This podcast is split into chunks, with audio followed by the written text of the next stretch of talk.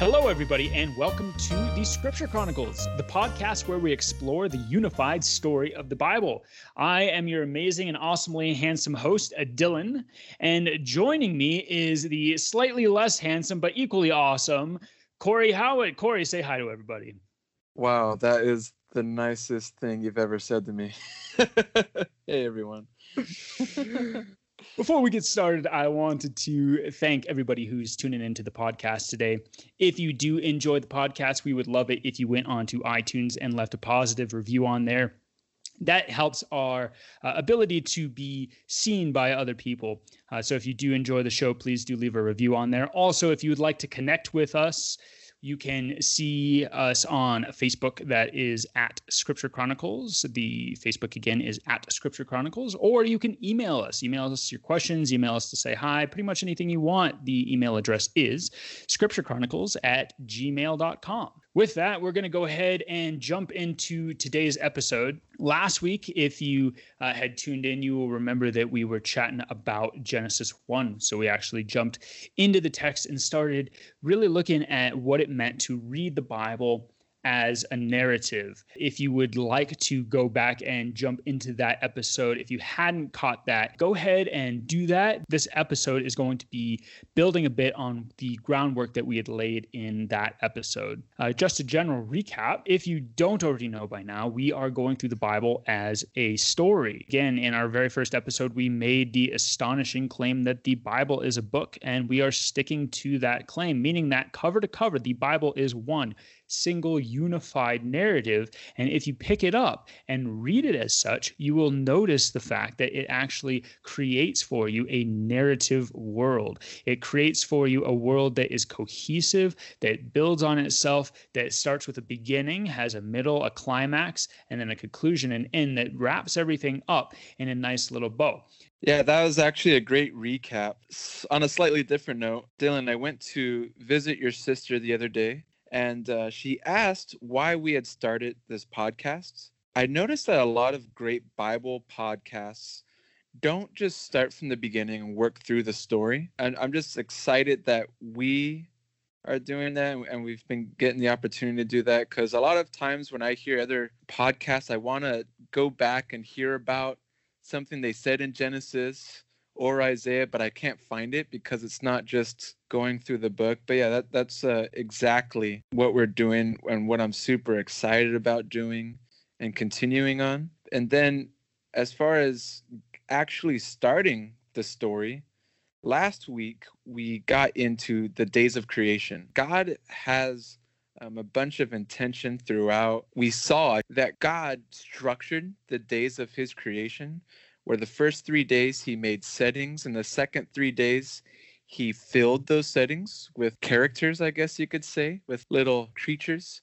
And uh, we saw that the highlight of creation was that humans, man and woman, were made in the image of God, and that he blessed humans to be fruitful, multiply, and then gave them dominion. And we saw us as humans being connected to trees, that is, seed bearing fruit. And at the end of it all, there was a seventh day where God rested and there was no evening or morning. So, jumping off of what Cory said, humans are really connected to that idea of trees. I think that that is one thing that we didn't focus on quite enough last week. And we're going to be seeing how that plays into the story moving forward this week as we jump into Genesis 2. Now, if you remember last week, we asked the question what being created in the image of God, what it, it, meant, whether or not it was being created in God's image, that is, in the image of the divine Trinity, or if that was being created in the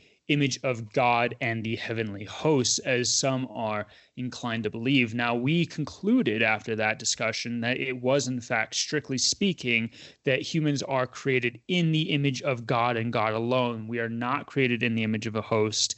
Nowhere in the text does it suggest that we're created in the image of, of any sort of spiritual being other than God. And we don't even know what it means to be created in the image of a host. Now, with that conclusion, we're going to be jumping into Genesis 2 today. We're going to be seeing how it connects to the story that's already unfolded with the uh, with the six days of creation and the seventh day of rest. And we're going to be seeing exactly what it means now for us as humans to have been created in God's image. Like Cory said, the very ending of last week, we ended with the idea that the very beginning of chapter two should ultimately be the ending of chapter one. We talked about the fact that chapters and verses were added much later and that that really plays into completing the seven day creation story where on the seventh day god rested. He didn't create he didn't even speak but instead blessed. And that the the idea of there being morning and evening never uh, comes up in the text. And so as a result we're still waiting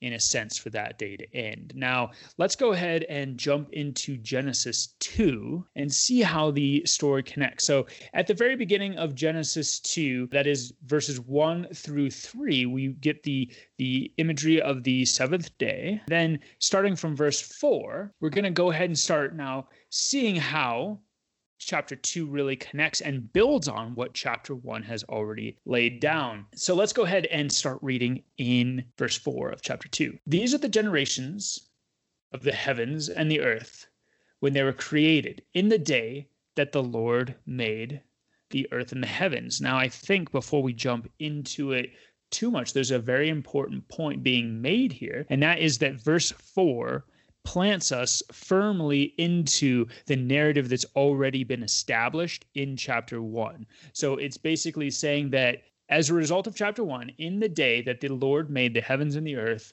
this, the following narrative in chapter two, happened. Wow, that's really cool though. And I, I say that's cool because I've heard people say that this what you're calling is like a little recap of chapter one. You're saying it's building continuity Whereas I hear other people say this is like a, a restart and it's kind of sloppy. It's almost taking different writings of Genesis accounts and just throwing them together. How do you say this builds continuity?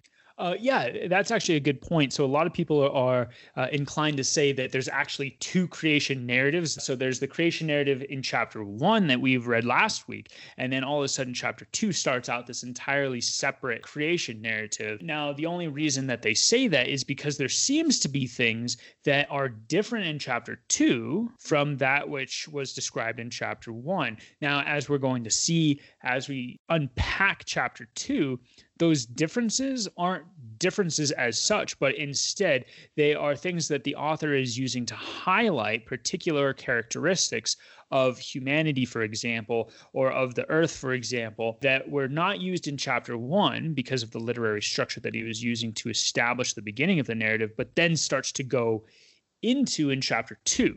So basically, verse 4 is that bridge between the two where it's basically saying, okay, now that we've established the general outline of things, let's get a little bit more detailed. So, like Cory said, that is building that continuity. It's not jimmy rigging a whole nother narrative underneath the narrative that's already happened in chapter one. Yeah, I think your explanation just makes a lot more sense if we believe that the Bible is a cohesive narrative, it makes sense that the Bible would be building on itself as a narrative. For example, using the Lord of the Rings books that we've been using for the past few episodes, if you read The Fellowship of the Ring, every passage in the Fellowship of the Ring builds on the passages that came before it to build a cohesive narrative. It doesn't make sense to say that some redactor came back later and added this because it doesn't quite make sense. No, the Lord of the Rings was obviously written in such a way that it builds a narrative world. And so too with the Bible. And so that is something that we firmly believe. It's not that it is spliced together to form some hodgepodge all right, so let's go ahead and start reading in verse 5. When no bush of the field was yet in the land, and no small plant of the field had yet sprung up, for the Lord God had not caused it to rain on the land, and there was no man to work the ground, and a mist was going up from the land, and was watering the whole face of the ground. Then the Lord God formed the man of the dust from the ground, and breathed into his nostrils the breath of life, and man became a living soul. Now, some translations will say creature, that is better translated as living soul. And the Lord God planted a garden in Eden. That's important. The garden is in Eden, in the east. And there he put the man who he had formed. So there he'd put Adam, who he had formed, and out of the ground the Lord God made to spring up every tree that is pleasant to sight and good for food. The tree of life was in the midst of the garden, and the tree of the knowledge of good and bad. Awesome. So there's a whole bunch going on here. Before we move too far into the narrative, let's go ahead and unpack a little bit of what's going on here. Cory, what are you seeing? It is interesting how we talked about chapter two almost sounds like a recreating because it's talking about a time when there was no bushes um, or plants on the ground yet, even though we read about that happening in day three. And then something really interesting happens where God takes man out of the dust of the ground and then breathes his life into his nostrils. That's just really cool and really weird. What do you make of that? Yeah, so I think there's a whole bunch of things going on here. So let's start out with the bush and the fact that it was created in day three with all of the different plants that were created. But all of a sudden in chapter two, we get this idea that well, no bush had been formed yet. What are we what are we talking about? So uh, if you remember from last week when we were talking about the idea that the author had created for us a narrative structure that he was using to advance his theology. He was using it to advance his main meaning. And so we saw that in the fact that each of the first three days of creation corresponded then to the last three days of creation in such a way that it creates this structure. Day one corresponds to day four, day two corresponds to day five, and day three corresponds to day six. So it creates the stage and then the actors on the stage, if you will. Now, in a similar sense, the author is actually setting up something crazy here that we're going to be seeing eventually as we move through the text. And that is, he is creating for us a dramatic irony. So the biblical authors are nothing if not masters of literature, insofar as they use the entire gamut of human ability to communicate through writing. They use poetry, they use narrative, story, they use things like comedy and drama and in this case irony. So the irony comes in the sense that basically chapter 2 and as we'll see chapter 3 really correspond with one another. The author is basically pulling out things that are different now that is in eden in the good state than they will be after the fall so, for example, when no bush of the field was yet in the land, what is one of the things that God curses man with? He curses man with thorns and thistles that will plague you as you work the land. There's an ironic reversal. So, no bush of the, the field had yet sprung up in the good Edenic state, but then after the curse, thorns and thistles will plague you. No rain had yet descended on the ground, but after the curse, we're going to see that God actually uses rain as a destructive force. So he mm. uses rain to judge human sinfulness and depravity. Then man is formed from the dust, and the curse from dust you came, and to dust you will return. So it's really this ironic reversal of the way things were and then the way things become as a result of the curse. And that is really what the author is trying to get at here. It's not that two stories are being jimmy rigged together, but instead, once again, the author is using the literary structure of this to showcase something. In this case, use a, a little bit of irony. Yeah, that that's yeah. really cool. So like I guess to sum that up, while chapter 1 is being put together to show us the different things we talked about, like humans are trees. If you guys didn't pick up on last week, all you need to know is humans are trees. But what you sound like you're saying is chapter two is not something just put in there. It's intentional to bridge from chapter one into the following story. Is that correct? That is correct, yes. I'm seeing it and the way that you're um, describing it and summing it up, it all of a sudden turns from me wondering why did the author do it this way. And i i think what you're doing a helpful job for us in, in doing is what if i just look for the author's intention and, and, instead of questioning him like why didn't he do it my way? Just asking the question is like okay why did the author choose to do it this way? And i think when we start choosing to do it that way we we see these things you're talking about like oh yeah look at him bridge the gap from this structure he made in chapter one to chapter three, or even to chapter six with the flood. And I'm sure we'll see throughout the story.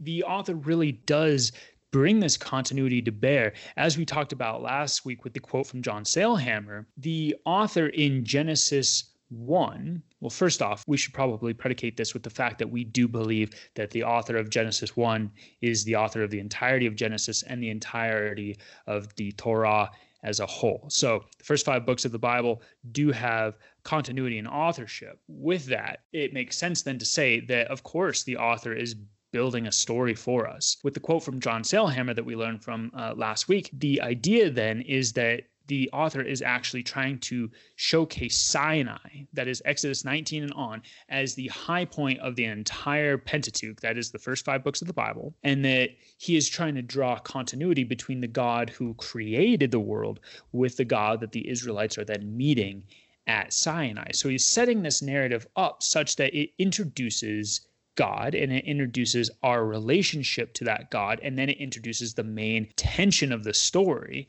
and that is the fall. So basically, why are we here now at Sinai? Well, this is the history that led you up to this point. So it makes a lot of sense then that there is continuity in the narrative thus far, and there will continue to be continuity in the narrative.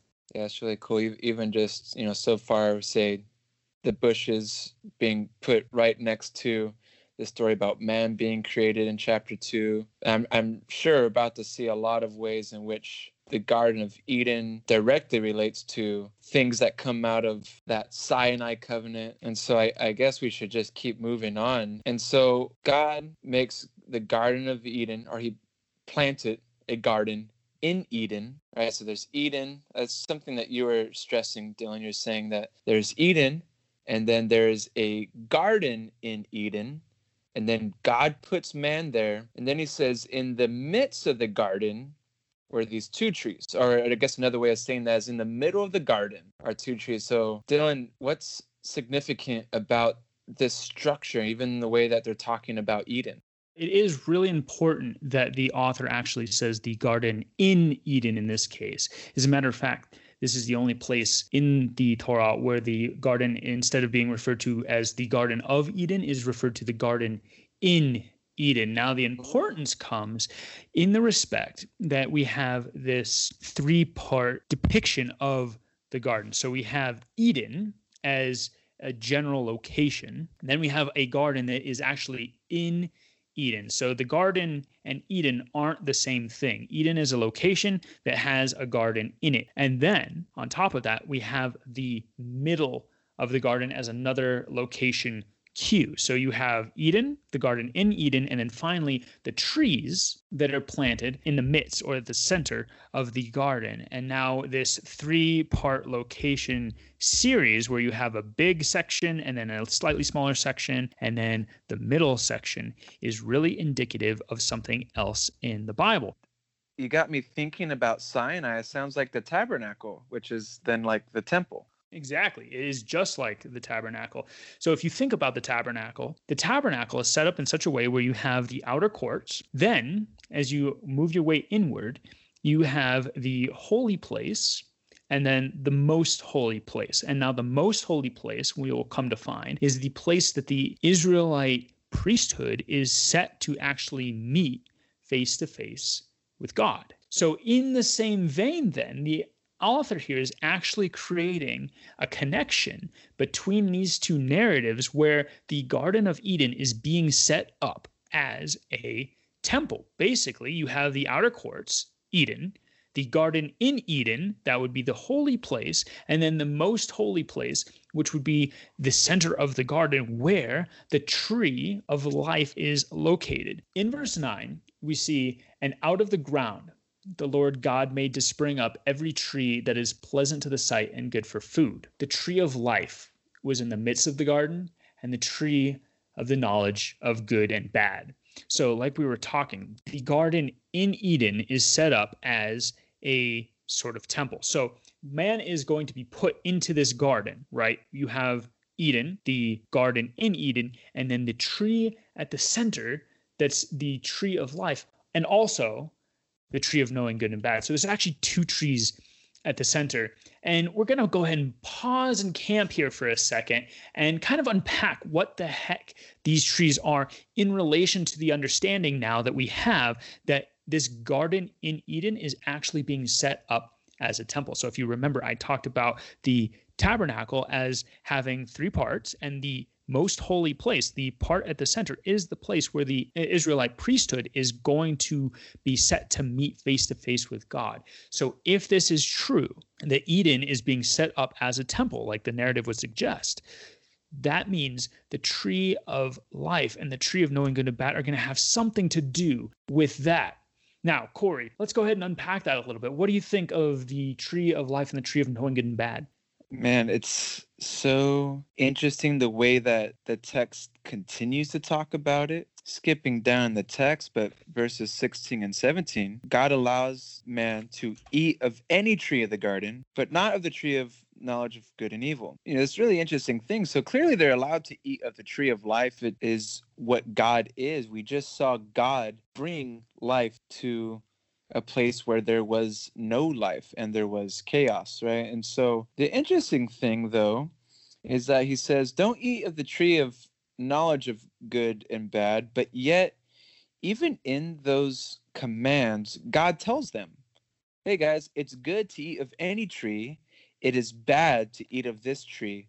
So it, it seems to be a decision of do you want to trust in my speaking from God's point of view, do you want to trust in my knowledge of what is good and bad? Or do you want to take the helm for yourself? And do you want to define what is good and bad in your own eyes? Which is actually a huge theme throughout the rest of the scripture anytime it is mentioned in scripture that humanity did what was right in their own eyes, for example, in Judges, you are, as the reader, immediately supposed to assume that things are very, very bad. Doing what is right in your own eyes is always a bad image in scriptures. In contrast, anytime humanity seeks God or anytime God proclaim something good or anytime God sees what is good, then you're supposed to be led to believe, wow, this is actually what the good is. And so with these two trees, like Cory said, you do get with the tree of the knowledge of good and bad this picture that ultimately, if you eat of this, you will be basically saying that I wish to define good and evil on my own terms, good and bad on my own terms. And so the tree then of of knowing good and bad is well as we'll come to see, the tree that humanity is commanded not to eat of. Now on the flip side of that, there's the tree of life. Now, the tree of life, it does not have any such command that you're not supposed to eat of it. As a matter of fact, it's assumed and suggested even that this is the tree that you should eat of. So eat of all the other trees in the garden, but this one in particular, there's something special about it and you should eat of it. Now, the specialness of this tree, I really think, comes from the fact that First off, we are led to assume this tree is special because it's placed in the center of the garden.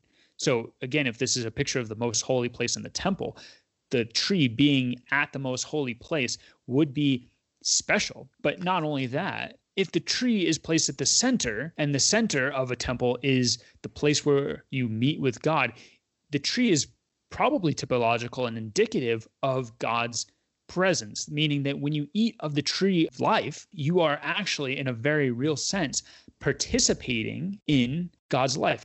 Yeah, this order of importance, the trees in the middle are what the whole story carries around. Now, obviously God mentions that there's other trees and all the other trees you can eat of are good, but he doesn't pay any attention to olive trees or mango trees. He's saying focus on these trees almost like they are characters. And in these characters, you could essentially be choosing life or you can choose death. And so out of this, you can assume that if God is giving people a tree of life, that means without the tree of life, they would die, right?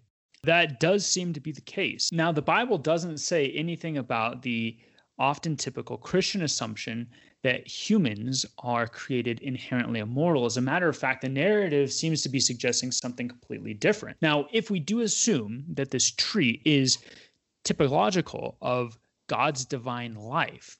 When humanity eats of it, we'll come to see this in, in chapter three. So, spoilers the tree of life is actually the means by which humans participate in God's life and as such receive eternal life for themselves. So by eating of the trees in the garden, particularly the tree of life, humans actually gain life. It is an image of humans living in perfect unity with God, such that God's life is given to the humans because the humans are created as mortal creatures of the dust and then given life through participation in the divine life of God. So let's go ahead and move into the next section of the story and we'll kind of continue to unpack this idea. And again, remember, we are analyzing all of this as it pertains to what it means to be created in the image of God. So, so far, what we have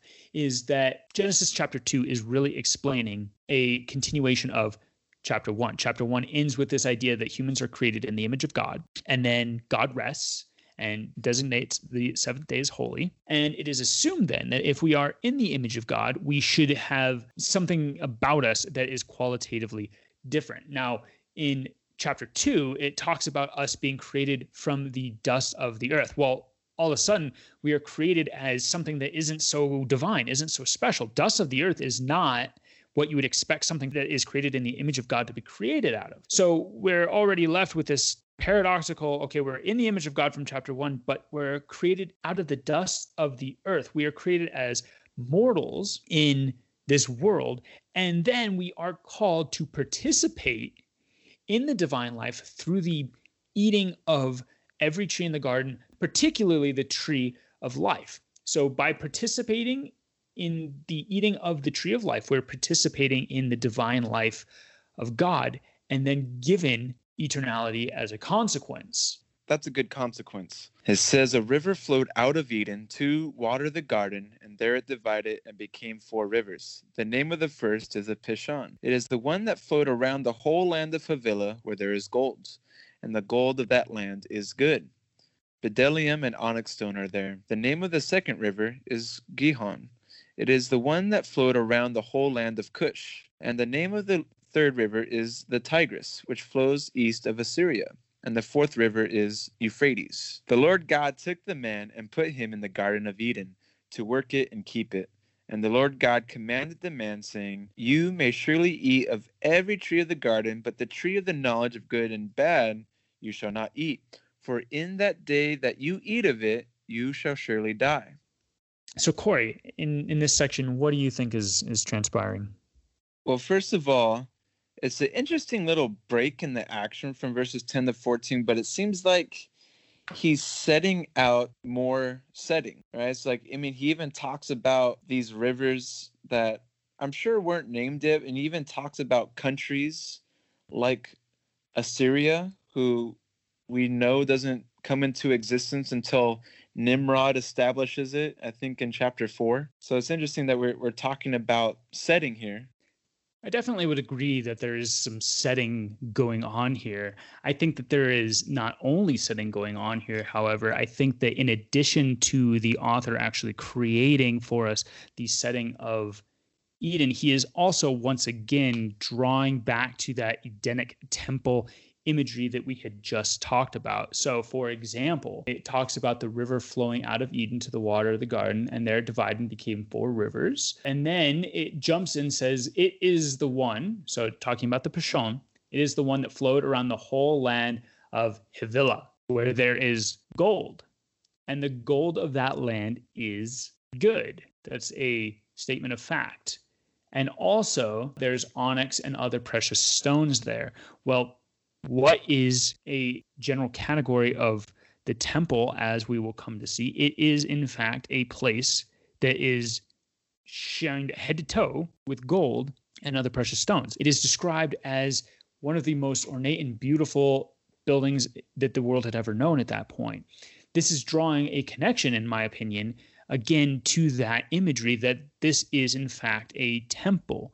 So Eden, again, you have that three stage, the outer courts, inner courts, inner sanctum, uh, and then you have this narrative talking about the rivers that are showcasing the gold and the precious stones. And then it was also presenting a setting. It really focuses on the rivers that are a bit more questionable at first and explains them a little bit more. So the Pishon, and then it talks about the Gihon, the rivers that would have been a little bit more well known, especially to the Israelites who eventually inherit the promised land that are also defined by these two rivers, the Tigris and Euphrates. It doesn't spend much time talking about them at all. Now, jumping into verse 15, we really get into kind of the crux of what it means to be created in the image of God as the author sees it. So in verse 15, in your English Bible, it'll probably say something along the lines of the Lord God took the man and put him in the Garden of Eden. So the God so God took Adam, that is man,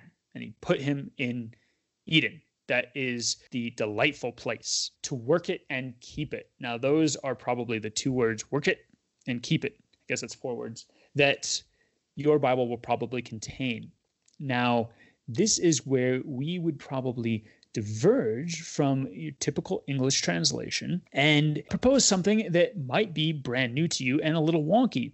So, again, referencing our good friend John Sailhamer, the amazing late professor who really taught on things like hermeneutics, approaching the Bible as a narrative, etc. He proposes that the better translation of this verse, instead of saying the Lord God took man and put him in the Garden of Eden to work it and keep it, he proposes that it should instead read, The Lord God took man and put him in the Garden of Eden to worship and obey. Now, we're not going to get into the linguistics as to why he suggests this, but it makes much more sense of the narrative, particularly if you remember that the author here in chapter two is really setting up a ironic reversal of events with what's going to transpire in chapter three. So, again, we already saw in the very beginning of chapter two, so there's no bush of the field. Well, again, that is referencing the thorns and the thistles that are going to start plaguing humanity after the curse. Ironic reversal. No rain had yet descended on the ground. Well, in chapter six, the rain comes as a plague and kills humanity. Ironic reversal. Man was formed out of the dust of the earth. From dust you came, and to dust you will return. Ironic reversal. And so, once again, what the author is actually doing is showcasing an ironic reversal. Man was put into the garden in verse 15 to worship and obey. Ironic reversal being then that as a result of the curse and the fall, humanity was actually cursed to then work the ground. It wouldn't make sense with this motif of ironic reversal to have it say that man was put into the garden to work it and keep it, and then the ironic reversal being that man is set to work and keep the ground. So the ironic reversal then is that humans actually were set into the garden to worship and obey. And in essence, if the garden is a temple, they were placed in the garden to be priests. Yeah, that, that makes a lot of sense. Even in the tabernacle instructions, it, it'll go in and out of talking about the duties of Aaron and his sons. And at, at the end of a section, it will say something like, and the garments of Aaron the priest and the garments of his sons for their service as priests. So Aaron and his sons are constantly being prepared for their service as priests, which is to worship God in the tabernacle and to obey, and especially the priests above their fellow Israelites to obey and cover the sins of fellow Israelites as they disobey, right?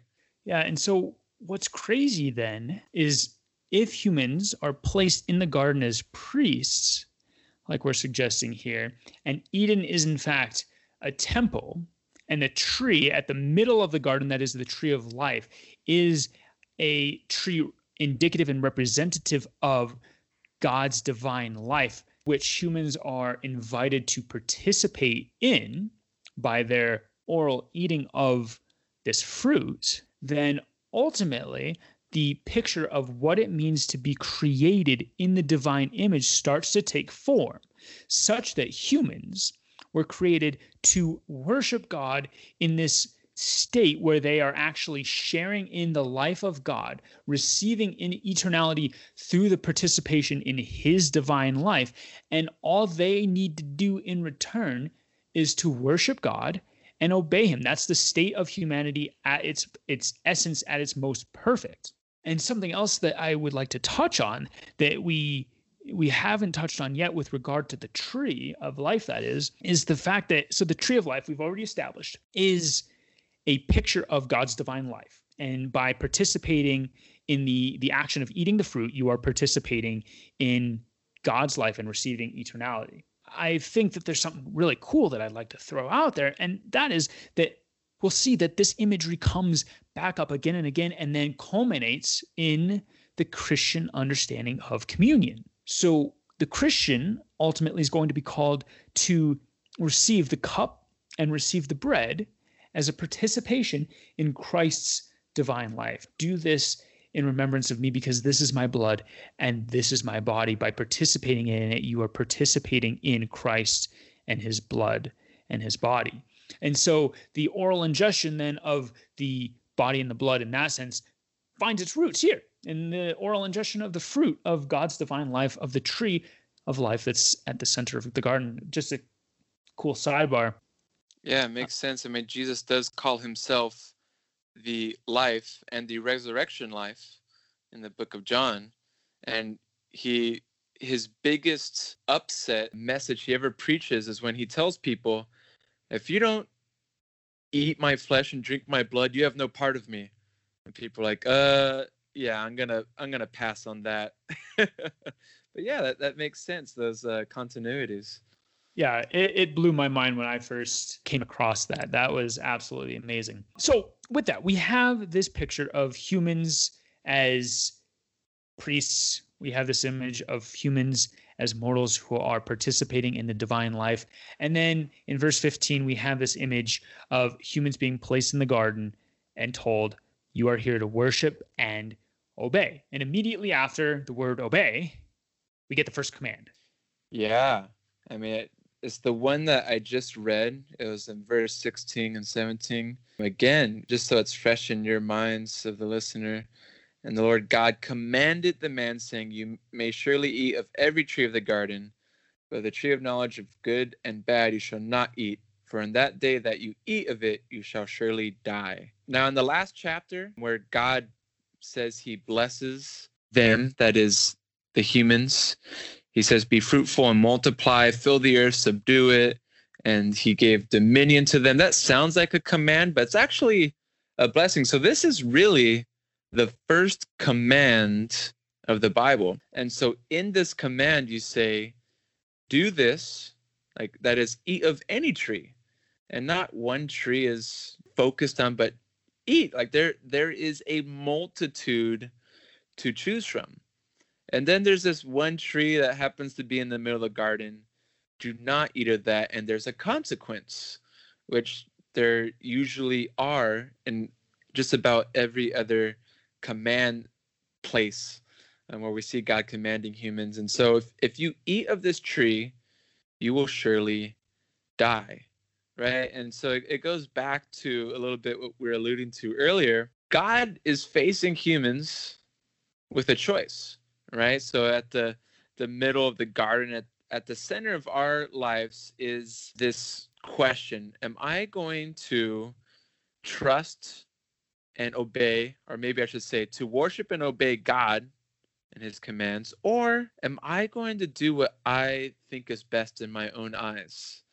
Right? And it, and it seems so silly, especially if, as we lay out the book of Genesis. It's like, why would anyone choose something other than God. But yet we do this all the time with just silly things. And so this the fact that it's so black and white, you, you might as well be saying, do you think that you can improve on perfection? If if God is perfect and he gives perfect rules and you decide to do something different than what God laid out, then you you pretty much think that you are wiser or of better judgment than the perfect God.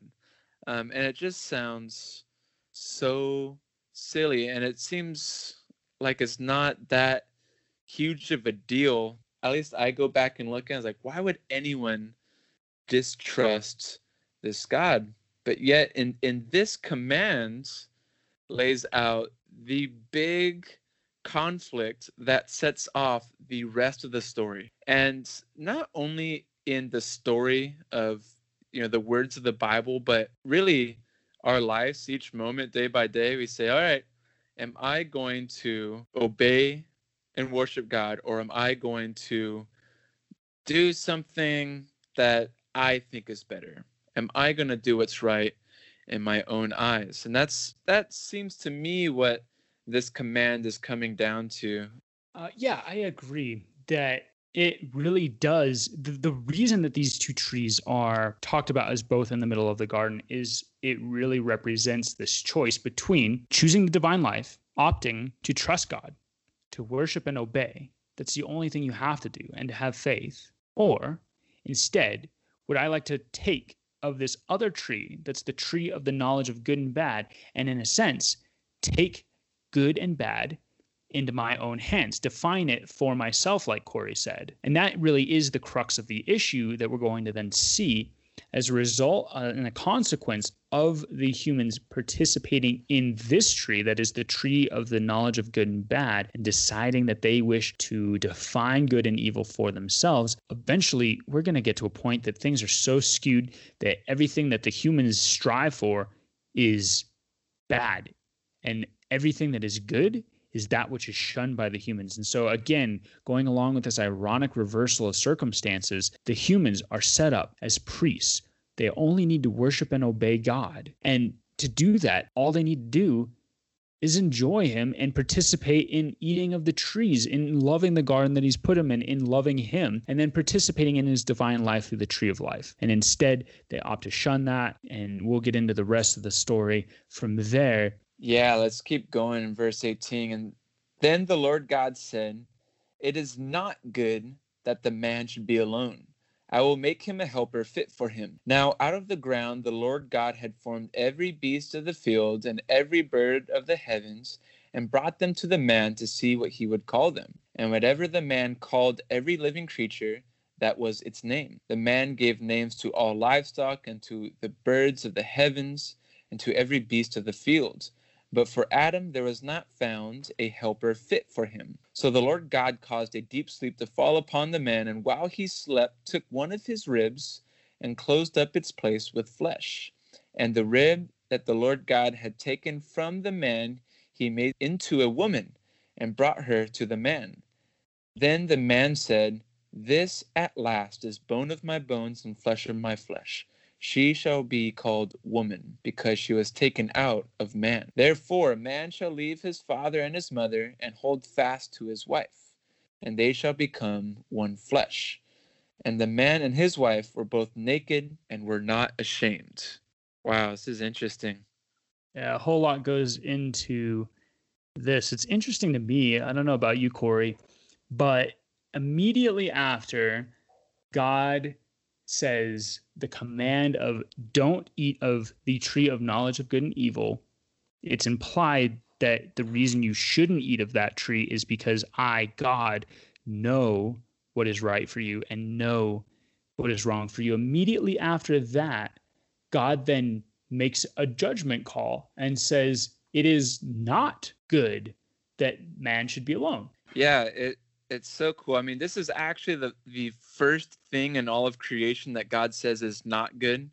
So far, God creates something on a day and then says it's good, right? And even at the end of the sixth day, he says it was all very good. Good, good. And good, good.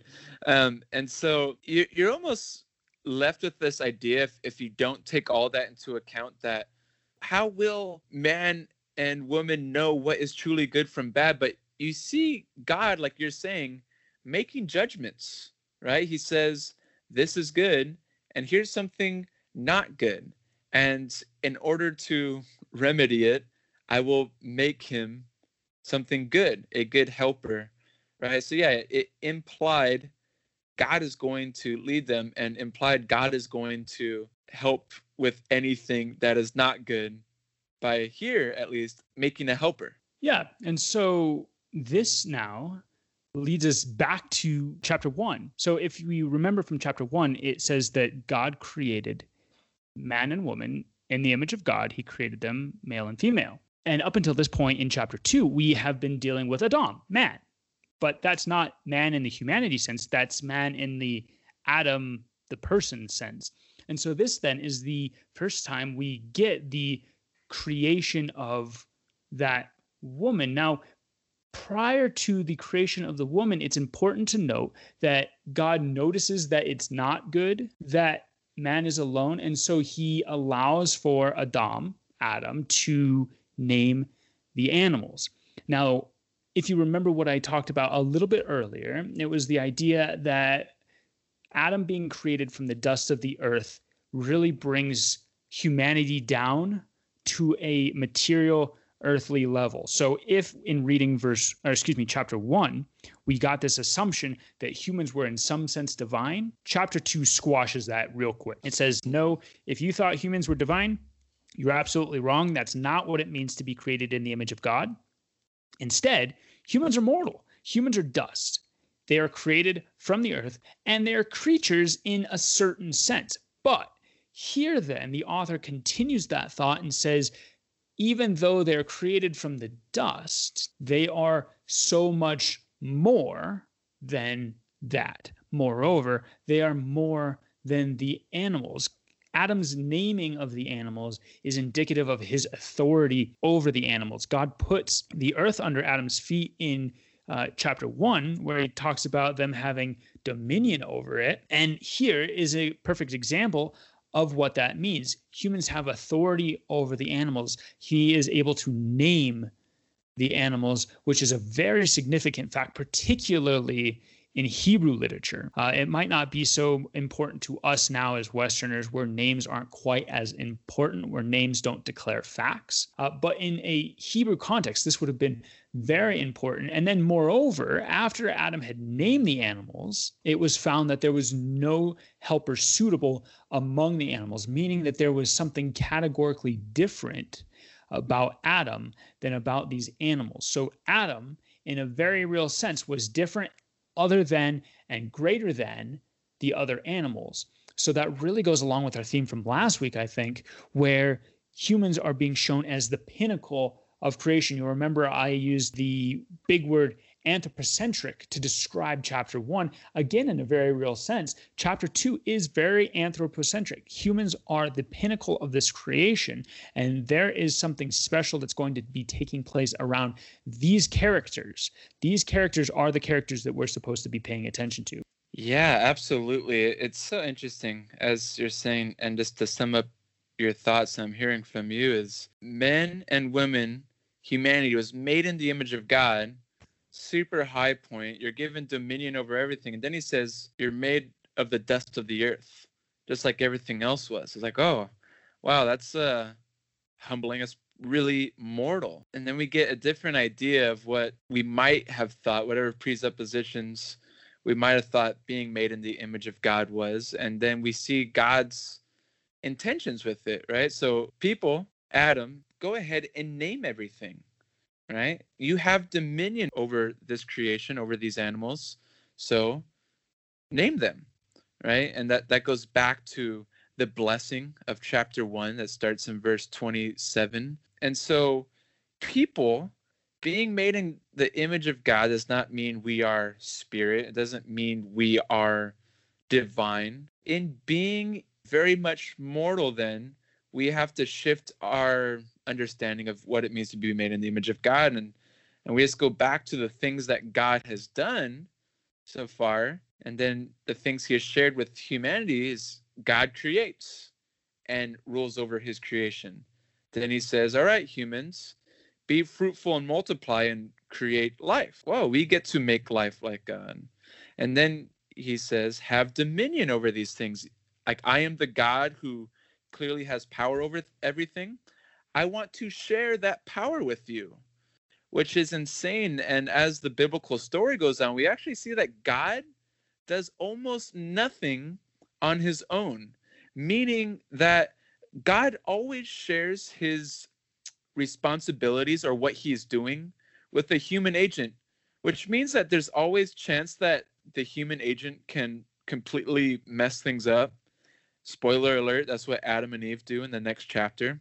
But he desires to rule with humans. And I, I think that has got to be a major component that comes to our minds when we think of what it means to be made in God's image. Like you said, humans are created mortal. They are not divine beings. I think that that is something that the author is really trying to stress, particularly with regard to the fact that humans are dependent on God's life for that divine eternal life that they are going to experience. And that's really indicated in the the divine command that God gives. You can eat of every tree of the garden, but the tree of the knowledge of good and evil you shall not eat, for in the day that you eat of it, you will surely die. Well, why will they die? They'll die because they will be cut off from God's life, and therefore they're mortal.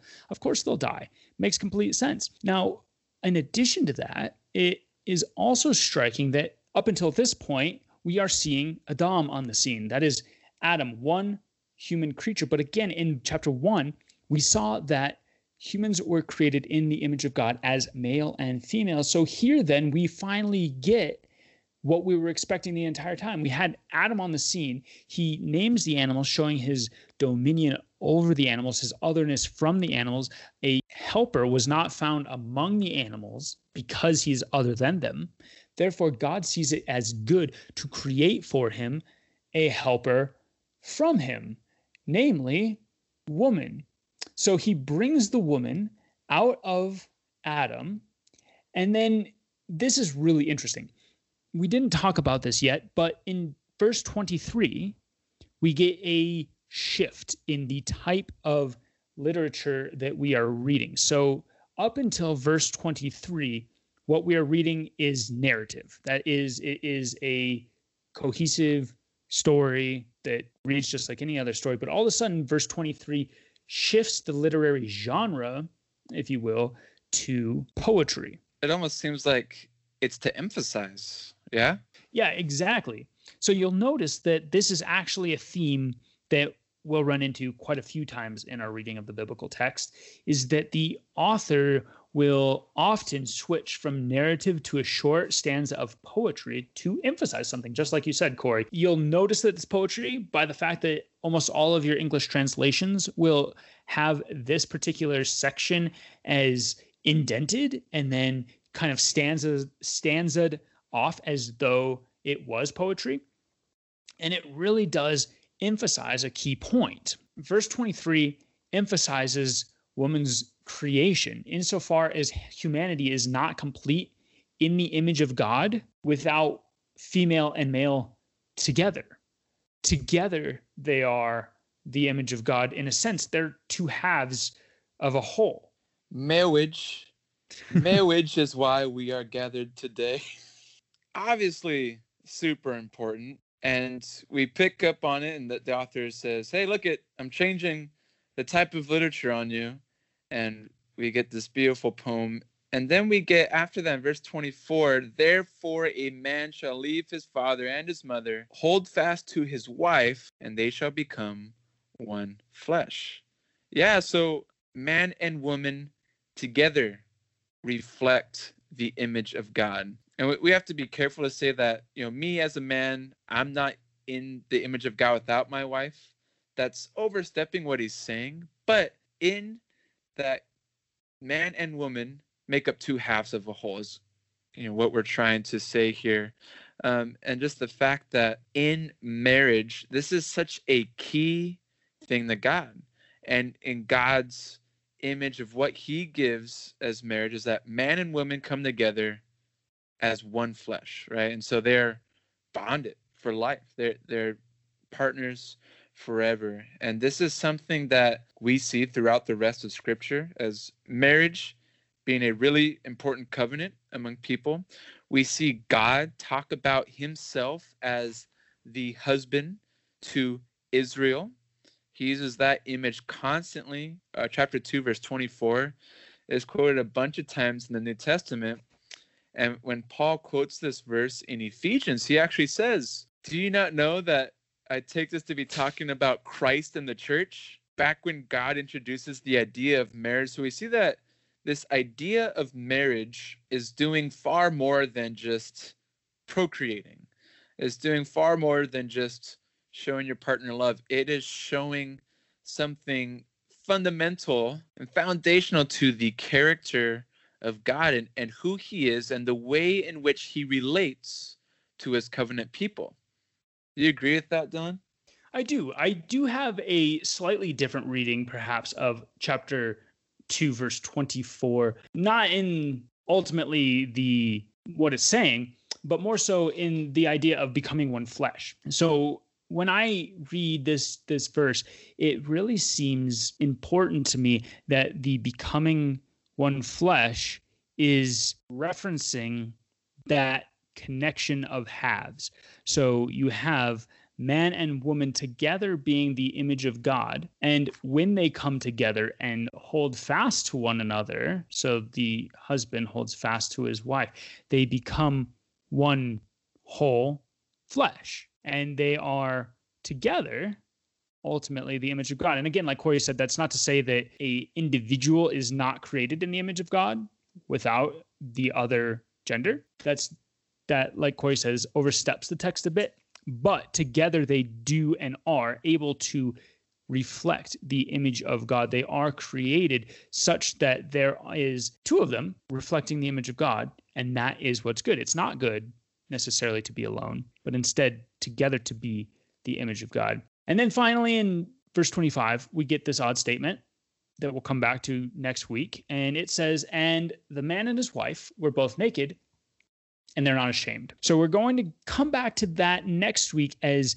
the link between chapter 2 and chapter 3. One brief note that I wanted to make that I thought was very interesting is actually the Hebrew word naked here is different than the Hebrew word for naked in chapter 3 verse 7. And the Hebrew word for naked in 3 7 neither neither Hebrew word appears very often in Torah, but the one in 3:7 does appear in Deuteronomy when it's talking about the Israelites being judged. Basically, the idea then is that the nakedness that is experienced here in verse 25 is not a nakedness of judgment, but instead one where, like the text says, they're not ashamed. It is a good state that they are in. But as soon as naked is introduced in chapter 3, verse 7, all of a sudden it's a nakedness of judgment. So it implies judgment is on them, and they know when they recognize that they are naked, that they are then under judgment because they have broken that command that we talked about today. So that's where we're going to end for today as far as our reading of the text. To sum up, then, what we have talked about thus far because there was a lot in today's podcast. Ultimately, chapter two really explains what it means to be created in the image of God. And the main points, the main takeaways, if you will, of what it does mean to be in the image of God is humans are created such that they are able to have a sharing in the divine life. They are able to participate in God's life through the participation in the fruit of the tree of life at the center of the garden. They are placed in a Edenic temple. That is, Eden is a temple with God at the center of it in the image of the tree of life. They are invited to participate in God's life and to be priests to worship and to obey. Moreover, they are commanded not to assume that they should know what is good and bad for themselves, but instead to rely on God's understanding of good and bad for himself. They're created, like we saw from last week, in the same way that trees are created, where they bear fruit, they have seeds, they are basically created such that they are able to create life just as God is able to create life, although on a slightly lesser scale. They're not divine, because they're created as mortals from the ground, but they do share in God's life, which allows them eternality and allows them to participate in the priestly duties that they're given. And it allows them to actually worship and obey. Like I said from last week, the divine life includes their connection with God in this weird tree like metaphor. So like Cory was talking about last week, humans are shown to be like trees, but then God is also shown to be, in a sense, like a tree with the tree of life that's placed at the center of the garden. And that's not to say that humans are God, but in as much as humans are in the image of God, humans are like trees, and God is kind of like a tree. And that's going to be an image that we're going to see come up. Cory, what do you think of that? Yeah, that's so right on as to um, how God will be described, and actually, really, how the Messiah will be talked about in the prophets, especially. But yeah, so this is going to become something that is super important, both that God is going to be talked about being like a tree throughout the rest of scripture. In the prophets, the Messiah is going to be promised as a tree or parts of trees tons of times. Um, and people are going to be continued to be talked about like trees throughout scripture, throughout the Old Testament into the New Testament. Um, and so if this isn't finding too much um, semblance now, like you're not seeing so much um, connections in the first couple chapters, um, we're just really wanting to to pound this drum because it will become very important. And the connections all are started here in the first couple chapters. So we're just trying to highlight the things that are going to be very prominent later on and of course that are in the text themselves and so i guess if you're not seeing it in some ways um, continue to look through these patterns for yourself and i guarantee you will start seeing these jump off the page at you so again to sum up humans were created in, in the image of god they are created to be like a tree. They are created to be priests in the garden, to worship God, to obey God. They are called to be participants in the divine life. They are not divine. God is like a tree. They're like a tree. They're worshipers of God. They're obeying God's commands to do what is good and shun what is evil. And God tells them not to try to do that on their own, to continue to rely on Him for that. And they're created as male and female meaning that in a sense, they are two halves of a whole, two parts of the image of God. And so that is really where we're going to leave off for chapter two. Jumping in next week into chapter three, we're really going to see how that plays out. And unfortunately, we're also going to enter the big problem of the story. So that's all the time we have for today. Let's go ahead and wrap up here. We'd like to thank all of you guys for listening to the podcast once again. If you would like to connect with us, you can find us on Facebook at Scripture Chronicles, or you can email us. That is scripturechronicles at gmail.com. Please do email us if you have any questions that you would like us to answer. Eventually, we will be doing a Q&A session on the show where we'd love to have a bunch of your guys' questions that we can then answer. If that is something that you would like to do, please do email us. And again, if you like the show, please do write a positive review on iTunes. That really does help us out. iTunes is the biggest podcast portal that is out there. We are on iTunes, we are on Podbean, and we are also on Google Play Podcasts. We are going to be jumping on to Spotify here soon, so look for us there. And like I said last week, our website is in the works coming soon. It is going to have all of our podcasts in addition to a bunch of awesome resources that you guys can keep and get your hands on. So look out for that. With that, we'd like to thank you guys for tuning in and Lord bless you guys. Thank you guys. Have a good day.